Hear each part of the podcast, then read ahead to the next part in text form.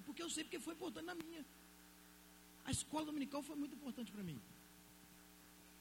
E você vê que nós hoje estamos criando métodos, meios para trazer as pessoas para a igreja, para a escola dominical. Nós queremos a escola dominical cheia, é verdade, queremos mesmo, porque é importante. Mas e onde está a oração? Talvez até nossa mesmo, líderes. Queremos, mas é o mais importante não é apenas a minha presença na escola dominical, meus irmãos, me entendam por favor. Eu quero a escola dominical lotada. Mas só isso não basta. Só isso não basta para o. Por isso que eu disse que a igreja tem um grande desafio. E nós estamos no mês de janeiro. O mês de janeiro é o mês de. Às vezes falamos do dia 31, né? Mas na verdade é o início de janeiro que você fica pensando tudo que vai acontecer, o que, que você quer, que você tá, o que, que nós queremos para a igreja. A igreja tem esse desafio de lutar contra algumas coisas. E nós vamos ver que na igreja primitiva o que, que aconteceu. E eu quero ler um texto. Talvez os irmãos possam pensar assim, mas peraí, pastor, não tem nada a ver com, com a história que o senhor vai contar da igreja primitiva. Foi, o, o texto está até um pouco mais à frente. Hebreus, capítulo 12, versículo 4. Mas o texto tem tudo a ver com a igreja primitiva. E com o desafio, com o nosso desafio. Hebreus, capítulo 12, versículo 4.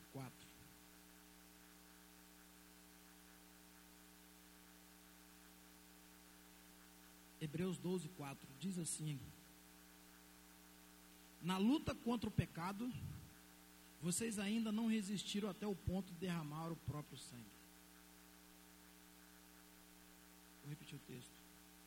Na luta contra o pecado, vocês ainda não resistiram até o ponto de derramar o próprio sangue. Preste bem atenção numa coisa.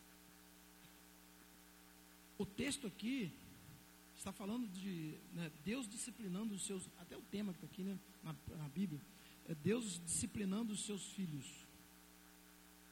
Esse versículo me, me despertou numa, um trechinho dele. Ainda não. O texto está dizendo: vocês ainda não por que ainda não? Porque nós vamos passar por isso. Ou derramamos o nosso próprio sangue para Deus, ou nós derramamos o nosso próprio sangue para Satanás. É assim. Não tem como fugir. Se nós estamos pensando que vamos fugir dessa situação, estamos mais redondamente enganados. Porque nós vamos passar por essa situação. Mas hoje, mais amanhã, não sei quanto tempo, mas nós vamos passar por essa situação. Por isso, meus irmãos, nós precisamos lutar contra algumas coisas. Por isso eu disse para os irmãos que esse texto tem tudo a ver com o, o, a igreja primitiva e com a, a igreja atual. O grande, é, é, o que nós temos que fazer não só no decorrer desse ano, mas no decorrer de toda a nossa existência, de toda a nossa existência é, pessoal e como igreja. Eu quero fazer um, um breve, muito breve relato. Começando lá, no capítulo 2 de Atos.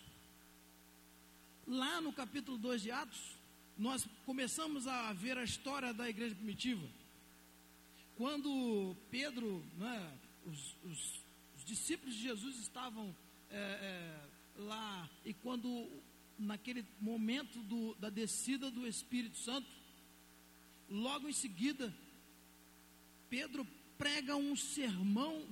Eu vou falar com vocês, eu prefiro dizer assim: ó, Deus fala ao povo por intermédio de Pedro de uma forma, como sempre, como sempre, não é só, não foi só naquele momento, mas como sempre, quando alguém está pregando na dependência de Deus, Deus fala de maneira poderosa, às vezes nós é que olhamos de maneira diferente, nós é que escolhemos o que vai nos ajudar, o que vai, o que é interessante para nós. Então, por isso nós é que nós é que valorizamos ou não a palavra de Deus, porque o poder é o mesmo, porque é de Deus.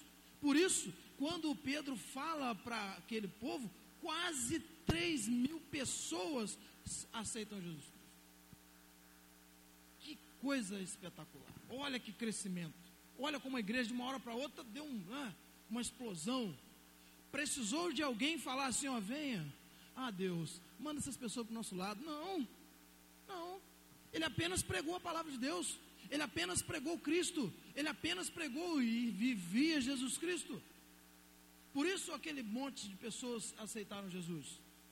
E nós podemos ver que logo à frente, no capítulo 4, a partir do capítulo 4, é, versículo 4, nós vamos ver que Pedro, né, nós vamos, na verdade, a história começa no capítulo 3, quando Pedro, Pedro e João estão chegando na porta da igreja, né, naquela tão famosa porta for, formosa, que eles estão chegando, aí tem lá um deficiente, e eles vão lá e começam a, a falar para ele, não, peraí, levanta. Já começaram a observar, as pessoas observando. Aquele camarada entra no templo saltitando, ninguém entende nada. Dá uma oportunidade para Pedro pregar novamente. Aí Pedro, cheio de ousadia, vai lá e prega novamente. E Deus novamente fala aquele povo. E só ali, pouquinho depois do capítulo 2, mais a igreja chega a quase 5 mil. Essa é a igreja que eu quero. Essa é a maneira mais interessante que nós estamos querendo crescer sem fazer, sem fazer esforço nenhum, crescer só num, num toque de mágica quase, e a igreja chega a quase 5 mil. Pois é. Mas quando Jesus Cristo começou a construir sua igreja, o diabo começou a se preparar para destruí-la. Quando a igreja imaginava estar forte, o diabo falou assim: hum, eu vou derrubar isso aí. E foi exatamente aí que começou a ação de Satanás para poder derrubar a igreja. Ó, começou o problema. O primeiro desafio nosso: resistir ao diabo. E ele fugirá de vós. Aí começou o problema. O diabo viu e falou assim: ó, esses camaradas estão sendo muito usados. Eles estão sendo usados demais, vão acabar com isso. Por que que poucas dessas nossas modernas igrejas que crescem, crescem, crescem, crescem e não diminui? Não faz nada, o diabo não está preocupado com isso não. Não fala de Deus, não fala de Jesus Cristo, não fala, fala escondido, mas na verdade não fala que o, o crente precisa mudar de vida. Não fala que o crente tem que ser uma nova criatura. Está aqui? Beleza, pode vir, não precisa mudar não. Mas o diabo se incomoda quando a igreja prega transformação. Por isso, meus irmãos, é, é, me perdoem, eu já falei isso aqui alguns dias atrás. Eu fico preocupado quando a igreja só quer falar da. Não, você vem que você vai ser salvo, mas não fala do que ele tem que viver. Eu tenho preocupação com isso. Às vezes nós estamos, nós estamos com medo de falar com as pessoas que elas precisam mudar de vida. Ah, não, deixa para depois. Deixa para depois. E a pessoa vai vivendo a mesma coisa. Vai vivendo a mesma coisa. E por isso que nós estamos vendo que as pessoas chegam e saem, chegam e saem, chegam e saem, chegam. Por quê? Porque não tem, quando bate de frente com a palavra, porque a palavra fala isso. Nós é que estamos querendo arrumar métodos, meios, jeito para trazer. Às vezes eu tenho vergonha até de falar, eu tenho medo de falar com alguém da minha família. Ah, não, senão ele vai ficar. Gente, e aí? Se ele ficar de carinha feia comigo, e aí? O que, que eu vou fazer? Lógico, como eu falei também da outra vez, nós temos que ser educados, nós temos que ser é, é, amáveis, mas nós temos que falar a verdade. Mas,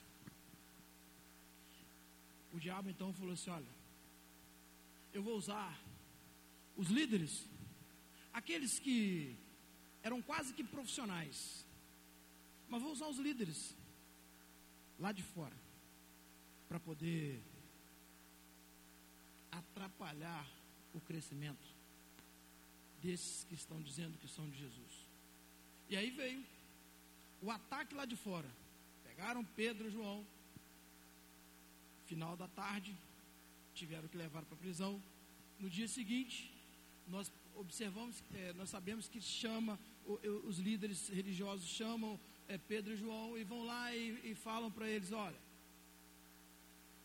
vou, vamos liberar vocês, mas não falem mais nesse nome. Não fale nesse nome. Eu imagino que eles não queriam nem falar, nem eles repetir o nome de Jesus, que nem eles falam, porque de repente fala assim, tem tanto poder que se eu falar o nome de Jesus Cristo, as pessoas vão aceitar. Então, ó, não fale nesse nome. Não queremos ouvir esse nome. A resposta de Pedro é interessante. Nós vamos ver no decorrer dessa história duas coisas muito interessantes. Vocês lembram um pouco atrás, quando Pedro foi interrogado, lá quando Jesus estava sendo interrogado, e Pedro chegaram nele e falaram assim: Mas você é um deles? Não, não, não, não sou não, não sou não. Olha só como Deus é maravilhoso botou Pedro agora numa situação que ele tinha que falar. Agora, fala aí. Aí, o que, que Pedro falou? Não posso deixar de falar do que tenho visto e ouvido. Sabe por quê? Porque agora era um outro Pedro. Agora era um Pedro que havia tido uma experiência de verdade com Jesus. Agora era um Pedro que tinha visto que realmente ele estava servindo o Filho de Deus. É por isso que ele era ousado, por isso que ele se transformou num camarada ousado. Até então ele não era. Até então ele ficava escondido. Ele se escondeu quando a cobrança chegou lá atrás. Mas depois ele viu: não, eu sirvo é o filho de Deus mesmo. Eu não tenho que ter medo. Eu não tenho. Porque o filho de Deus é que está à frente. E por isso, ele dá essa resposta. E quando ele é liberado, já saíram falando de novo. Reuniu todo mundo. Vamos, vamos continuar falando.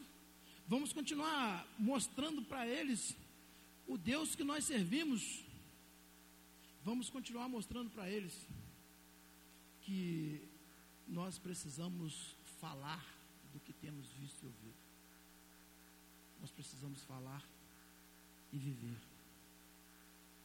Esse é um outro desafio. Falar talvez, imagino que boa parte fala, mas e viver? Pedro agora estava falando do que ele havia vivido. Ele viveu, ele viu, ele estava ali, ele andou com Cristo e, e agora continuava na presença do Senhor. Ele estava falando de algo que, de uma experiência dele. Não estava falando de experiência dos outros. Ele não estava contando história de outros. Ele estava contando a história dele. Por isso que nós é, é, precisamos entender que é, evangelizar as pessoas, nós precisamos evangelizar as pessoas com a experiência que nós temos. Não é só contar a história dos outros. Ah, Deus transformou fulano, Deus fez isso, Deus fez aquilo na vida do outro. Não, não, não. Deus fez isso na minha vida por mais que eu seja uma pessoa boa, por mais que a minha criação tenha sido uma criação muito boa, mesmo sendo é, é, por pessoas que não professam a fé em Jesus Cristo, mas nós sabemos que temos muitas famílias que não professam a fé em Cristo Jesus, mas que são famílias excelentes, que dão uma criação excelente para os filhos. E às vezes cresce um, um jovem, um, um, homem, muito uma mulher muito educado, muito né, honesto, mas a experiência de transformação é, é, é do velho para o novo homem. Alguém que não tinha Jesus Cristo e agora alguém que tem. Então, por isso nós precisamos falar isso. E Pedro, então, vivia dessa forma. Por isso, ele, ele tinha facilidade. Mas, meus irmãos, Pedro para a igreja: olha, fiquem atentos, porque o diabo está como um leão, rodeando. Fiquem atentos, que o diabo está como um leão, está te rodeando, está nos rodeando, ele está rodeando a igreja, ele está se preparando desde o início, desde quando Cristo começou a construir a igreja, que ele está ao redor da igreja. Vou ver aonde eu posso derrubar. Aí ele tentou uma, uma a, tenta, a primeira tentativa dele foi externa, pessoas de fora para poder tentar derrubar a igreja. Agora o diabo viu que isso não deu certo. É até natural. É até natural. Alguém de fora atacar a igreja, isso é natural. A igreja não ficar com raiva disso, não. A igreja não ficar chateada com isso, não. É natural. Alguém que não conhece Jesus falar mal da igreja, não, se, não nem fique chateado com ela. Não conhece, não tem experiência com Jesus. Diabo astuto, o que, que ele fez? Vou atacar a igreja por ela mesma. Vou atacar a igreja por ela mesma. E aí nós vamos ver que nós temos na igreja primitiva, isso é um desafio, meus irmãos. Isso é mais um desafio. Nós temos agora, na igreja primitiva, um grande problema. Surge agora um grande problema dentro da igreja. Aparece lá o casal Aquila e Priscila. Aí eles na hora da oferta, venderam algumas propriedades. Não tem, eles tinham muitas, não é nenhum problema nós termos as pessoas terem muitas propriedades. Eu falei, nossa, parece, parece até que eu tenho muitas. Né? as pessoas terem muitas propriedades. E isso não é problema nenhum. O problema foi que na hora da entrega eles entregaram parte daquilo que pertencia a Deus. Um grande desafio para a igreja: lutar contra a hipocrisia. Lutar contra a hipocrisia. E aí, não entra só a questão financeira. Pedro ficou mais uma vez numa situação delicada. Teve um momento em que, quando Jesus Cristo falou que ia firmar a sua igreja sobre Pedro, lembram disso? Logo em seguida, Jesus Cristo falou para Pedro assim: ó, para trás de mim, Satanás, porque você só pensa nas coisas dos homens. Porque Pedro, na verdade, não, que isso? Que isso, Jesus? Jesus falou assim: para trás de mim, Satanás. Você só pensa nas coisas dos homens e não nas coisas de Deus. Agora Pedro está exatamente, novamente, de frente a uma situação que ele havia vivido. Ele teria que falar com Áquila e Priscila. Ele precisou apontar aqui, olha, hoje mesmo você morrerá e o primeiro foi, caiu e morreu na hora. É, tem um comentarista que diz que é, se, se Deus estivesse usando os mesmos métodos, a igreja precisava arrumar um, um cemitério nela mesma. Sabe por quê, meus irmãos? Porque isso não é só na questão financeira. A hipocrisia, infelizmente, está, se, nós, se a igreja não, não cuidar, e esse é um grande desafio para a igreja. As pessoas abraçam uma outra aqui e passam um pouquinho ali na frente, estão falando mal dela. Irmão, irmão falando mal de irmão. Aí, hoje, hoje nós estamos vendo nas, na, na, igreja, na igreja de Jesus, no modo geral, as pessoas é, é, falam assim: olha, como você é bom, como você é uma pessoa boa, mas na frente está falando mal dela. Pedro falou com, com Áquila e Priscila que eles haviam roubado de Deus. Talvez, bem provável, que a igreja não sabia disso. Ninguém sabia disso. Mas Pedro, Pedro falou para eles: olha, você, você roubou de Deus. Talvez nós estamos sendo hipócritas de tal forma que a igreja não sabe da nossa hipocrisia. Às vezes nós somos pessoas agradáveis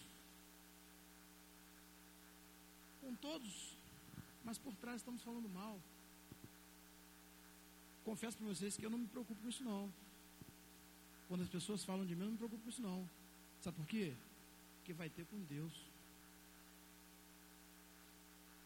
Esse é um grande engano da igreja atual. Achar, porque Deus não usa o mesmo método que ele usava ou que ele usou com Áquila e Priscila, achar que Deus está passando a mão sobre essas coisas. Não está. Não está. Se nós não ficarmos atentos, nós vamos morrer também. Só que não vai ser aquela morte instantânea de Acre e Priscila. É a morte espiritual, a morte eterna. Porque vivemos de maneira hipócrita na igreja. Dizendo para as pessoas que servimos a Deus, mas na verdade estamos servindo a Satanás. Dizendo às pessoas que nós a amamos e na verdade nós quase que a odiamos. Problemas daquele tempo que nós vamos ver que problemas da igreja do, da, da igreja do segundo século para, na verdade, o mesmo, os mesmos problemas da igreja do século 21. E nós precisamos lutar contra isso, é um desafio. É um desafio e nós precisamos encarar isso até mesmo como um desafio pessoal não olhar para a igreja num todo, mas olhar para a nossa vida. Eu preciso olhar para a minha vida e ver onde, onde eu estou, é, da maneira, qual a maneira que eu estou vivendo. Será que Deus está se agradando? Será que é a maneira correta? O apóstolo Pedro disse isso quando eu. Citei o texto agora para vocês. O diabo está ao nosso redor. O diabo está ao nosso redor. Ele viu que ele não conseguiu de fora. Agora ele tentou dentro da igreja. Nós precisamos tomar o devido cuidado para não é, é, servir de instrumento de Satanás para atacar a própria igreja.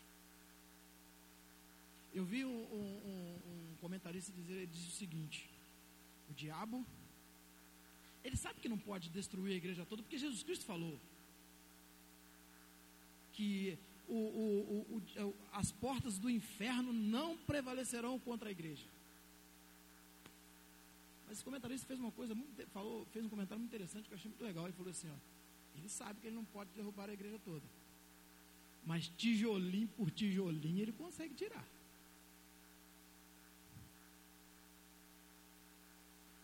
Vai tirando os tijolinhos. É um ali, outro aqui, e ele vai minando. Vai minando a igreja vai minando a igreja de Jesus. E os irmãos, principalmente os irmãos mais experientes, os irmãos tão, têm visto isso. No decorrer da história da igreja. Como o diabo tem minado a igreja. E olha, ele tem minado a igreja e muitas vezes com coisas que aos nossos olhos são coisas boas.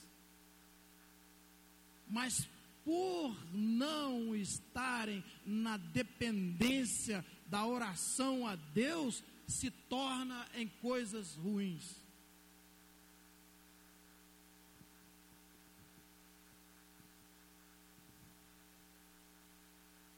Meus irmãos, diante dessa breve, bem rápida história da igreja primitiva principalmente, nós podemos fazer uma comparação com a igreja atual. Nós vamos ver que os problemas são, esses problemas são idênticos. Havia lá e nós temos hoje. Então nós precisamos fazer o quê? O que, que nós precisamos fazer para ter uma igreja que, que possa crescer sim, mas principalmente agradar a Deus. O que, que nós precisamos fazer? Primeiro, resistir às investidas de Satanás que vêm de fora. O que, que a igreja primitiva fez? Resistiu. Por causa da experiência da igreja com Jesus Cristo, a igreja conseguiu resistir. O crescimento aconteceu pela vontade exclusiva de Deus. Não é que Deus olhou e falou assim: olha, esse povo aí merece. Não, não. Imagine que Deus tenha olhado para eles e falou assim: esse povo está dependendo de mim. Vou dar o crescimento. Porque eles vão servir verdadeiramente de exemplo para aqueles que estão chegando. Eles não vão ser aqueles que só ficam nos programas. Eles não vão ser aqueles que só querem criar os métodos, mas não querem saber da oração. Eles vão servir de exemplo. Por que, que muitas pessoas não ficam nas igrejas? Porque nós, nós mesmos, ó, vou falar uma coisa para os irmãos, me perdoe, meus irmãos, me perdoe. Mas olha só, como que alguém vai ficar numa igreja quando eu, eu, sento na igreja e pego meu celular e fico olhando meu celular? Quando? Quando que as pessoas vão ficar na igreja? Quando elas chegam na igreja e encontram um, um, um, um pastor ou um membro da igreja, qualquer seja lá quem for, que fala mal um do outro. Não vai ficar, ela vai atacar a igreja. Por isso, meus irmãos, isso é um desafio para nós. É um desafio. Resistir ao diabo, que ele vai fugir. Segundo, não servir de pedra de tropeço. Ananias e Safira, com certeza, serviram de pedra de tropeço. Com certeza. Com certeza. Como é que pode? Como é que pode se, um exemplo, um jovem chega para a igreja, chega na igreja, a juventude está lá, um bolinho aqui, outro bolinho ali. Se alguém de fora chega, o outro faz um cochicho, não se aproxima. Vai ficar? Eu servi de quê? Pedra de tropeço. Como é que pode, se alguém chega na igreja e encontra casais totalmente desestruturados, vivendo em guerra e. e ah, não, peraí, Deus não está nessa vida, não. Não, desse jeito não quero viver, não. Estou servindo de pedra de tropeço. Estou servindo de pedra de tropeço. Mas eu quero crescimento. Eu quero crescimento. Eu quero a igreja cheia. Mas eu quero mudar de vida. Eu quero ter uma vida realmente que sirva para atrair e firmar as pessoas na igreja, porque as pessoas vão olhar para a minha vida e falar, olha, eu quero ser dependente de Deus como esse casal, eu quero ser dependente de Deus como esse jovem, eu quero ser dependente de Deus como esse adolescente, eu quero ser dependente de Deus como ele. Então, preciso viver dessa forma, esse é um desafio. Terceiro, talvez esse seja o que menos as pessoas gostam de ouvir evitar a hipocrisia. Amar as pessoas de verdade. Ou, pelo menos, se você não, não gosta, que você seja verdadeiro. Meus, meus irmãos, eu tento uma coisa comigo e eu tenho um problema sério comigo. Eu, eu sou difícil nisso, nesse trato. Sabe por quê? Porque eu já, eu já comentei isso com os irmãos aqui. Tem gente que fala assim, ah, não, mas é, você não pode falar tudo. É verdade, a gente não pode às vezes falar tudo, não. Mas, infelizmente, eu, isso é uma coisa que eu ainda não aprendi. Se eu discordar, eu vou falar que eu discordo. Se eu concordar, eu falo que eu concordo. Se eu discordar, eu vou falar na sua frente, eu discordo. E aí muitas pessoas não entendem isso. Eu sei. Mas nós precisamos ser verdadeiros. Não é falar que concorda e chegar lá na frente e começar a falar mal das pessoas. Então, por isso, meus irmãos, é um desafio imenso para a igreja atual evitar a hipocrisia. Quarto e último.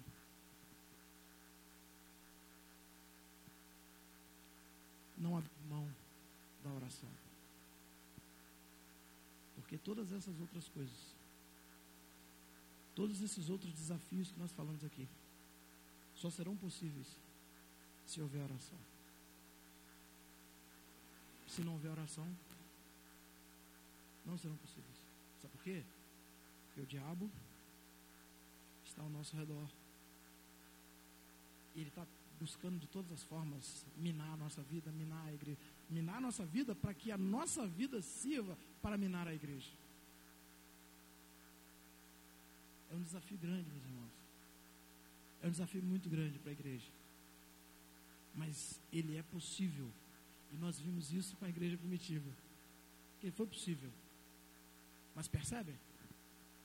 Percebem é, o que que Paulo fez? Eu não posso deixar de falar que temos visto e ouvido.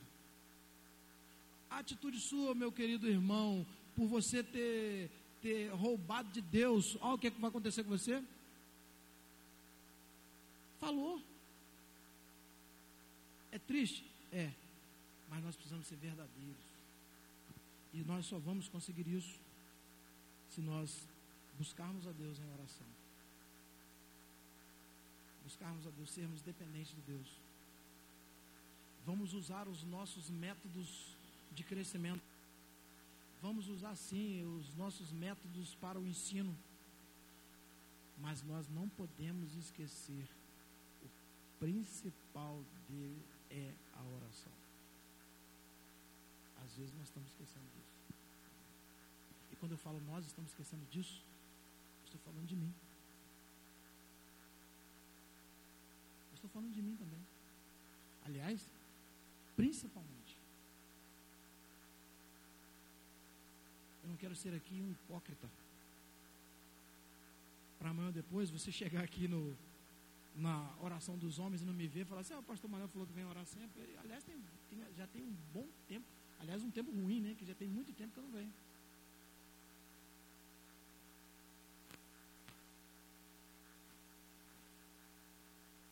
Se não orar, meus irmãos, não é que eu sinto muito em dizer, mas eu preciso dizer. A igreja não vai resistir. Não vai resistir. Não a igreja de Jesus, no modo geral. Aí é uma palavra muito igreja local. Se a igreja não orar, não resiste pode ter a melhor escola dominical, pode ter a melhor pregação, pode ter as melhores músicas, mas se não houver oração, a igreja não resiste. Vai crescer, mas vai diminuir rapidinho. Então, por isso, meus amados, eu quero encerrar essa palavra nessa manhã, dizendo aos irmãos que está aí o desafio para todos nós. Nós vamos querer encarar esse desafio? Isso fica com você. Fica comigo. Você quer? Você quer ser um vitorioso? Pois saiba, você vai precisar vencer essas coisas aqui. Vai precisar vencer essas coisas. Sabe por quê? Porque senão a vitória vai ser momentânea. A vitória vai ser momentânea. E isso que é pior. O grande problema está aí, meus irmãos, que nós estamos achando assim, ó, ah, eu estou na igreja todo domingo, ah, a igreja está cheia, ah, que bom, tal. O que, que adianta? Se eu não vou entrar lá no céu?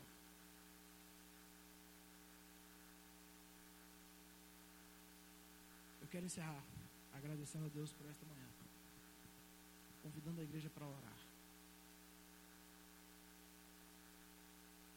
Agradecendo a Deus por você e por mim, que somos a igreja de Jesus. E pedindo a Ele que nos dê ousadia, assim como Pedro teve, mas só teve depois de uma experiência verdadeira com Cristo.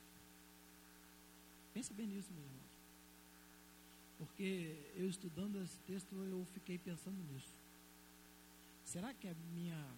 Será que eu vou precisar primeiro derramar o meu sangue para ter uma verdadeira experiência com Jesus? Porque ainda não foi necessário para nós Vai ser. E quando derramar esse sangue, que esse sangue seja derramado por causa de Cristo. Vamos orar. Santo Deus, nosso eterno e amado Pai que estás nos céus, louvado seja o teu nome, Senhor. Porque hoje nós podemos ouvir a tua voz. Porque hoje nós podemos cantar louvores ao Senhor. Deus, nós agradecemos ao Senhor por tudo que o Senhor tem feito por nós. Mas queremos pedir perdão a Deus por tudo aquilo que temos deixado de fazer. Pedir perdão por aquilo que fizemos e que não agradou ao Senhor. Por isso, Deus, corrija-nos para que possamos, ó Deus, viver não só esse ano, mas todos os anos de nossa vida. Viver na dependência do Senhor, falando a verdade, Senhor, e falando da verdade.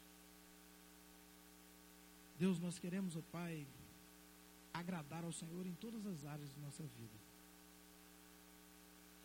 Fortaleça-nos, ó Deus, para que possamos resistir ao diabo. E nós temos a certeza, Deus, que assim ele fugirá de nós. Deus, muito obrigado por esta igreja.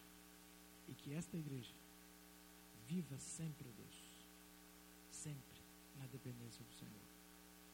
Tudo, Deus, que formos fazer durante esse ano, seja, ó Deus, debaixo da orientação do Senhor, da direção do Senhor, na dependência do Senhor.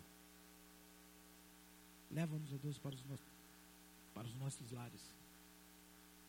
E que logo mais possamos estar aqui, mais uma vez, para ouvir a voz do Senhor e para adorarmos o Teu nome.